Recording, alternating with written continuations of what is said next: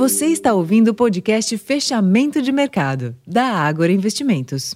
Olá, investidor. Eu sou Ricardo França. Hoje é sexta-feira, dia 15 de setembro, e a cautela predominou nos mercados na última sessão da semana, após dados mistos nos Estados Unidos renovarem as dúvidas sobre quais serão os próximos passos da condução da política monetária pelo Fed.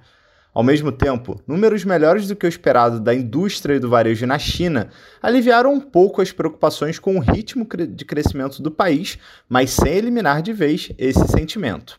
Em outra direção, as vendas de moradias caíram no acumulado de janeiro a agosto e os investimentos em ativos fixos avançaram menos do que se previa no mesmo período, sugerindo que a China ainda segue fragilizada. Nos mercados, as principais bolsas da Europa encerraram a sexta-feira apresentando leve alta, enquanto os índices de Nova York registraram perdas. Entre as commodities, o petróleo teve volatilidade, mas encerrou a semana com ganhos superiores a 3%, enquanto o minério de ferro fechou acima dos 120 dólares em Dalian, na China, apresentando alta semanal de quase 7%.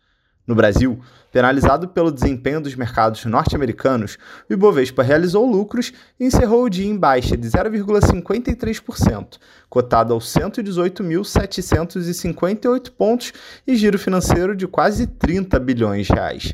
Na semana, no entanto, a bolsa registrou ganhos de 3%. Nos demais mercados, o dólar encerrou o dia estável e os juros futuros subiram.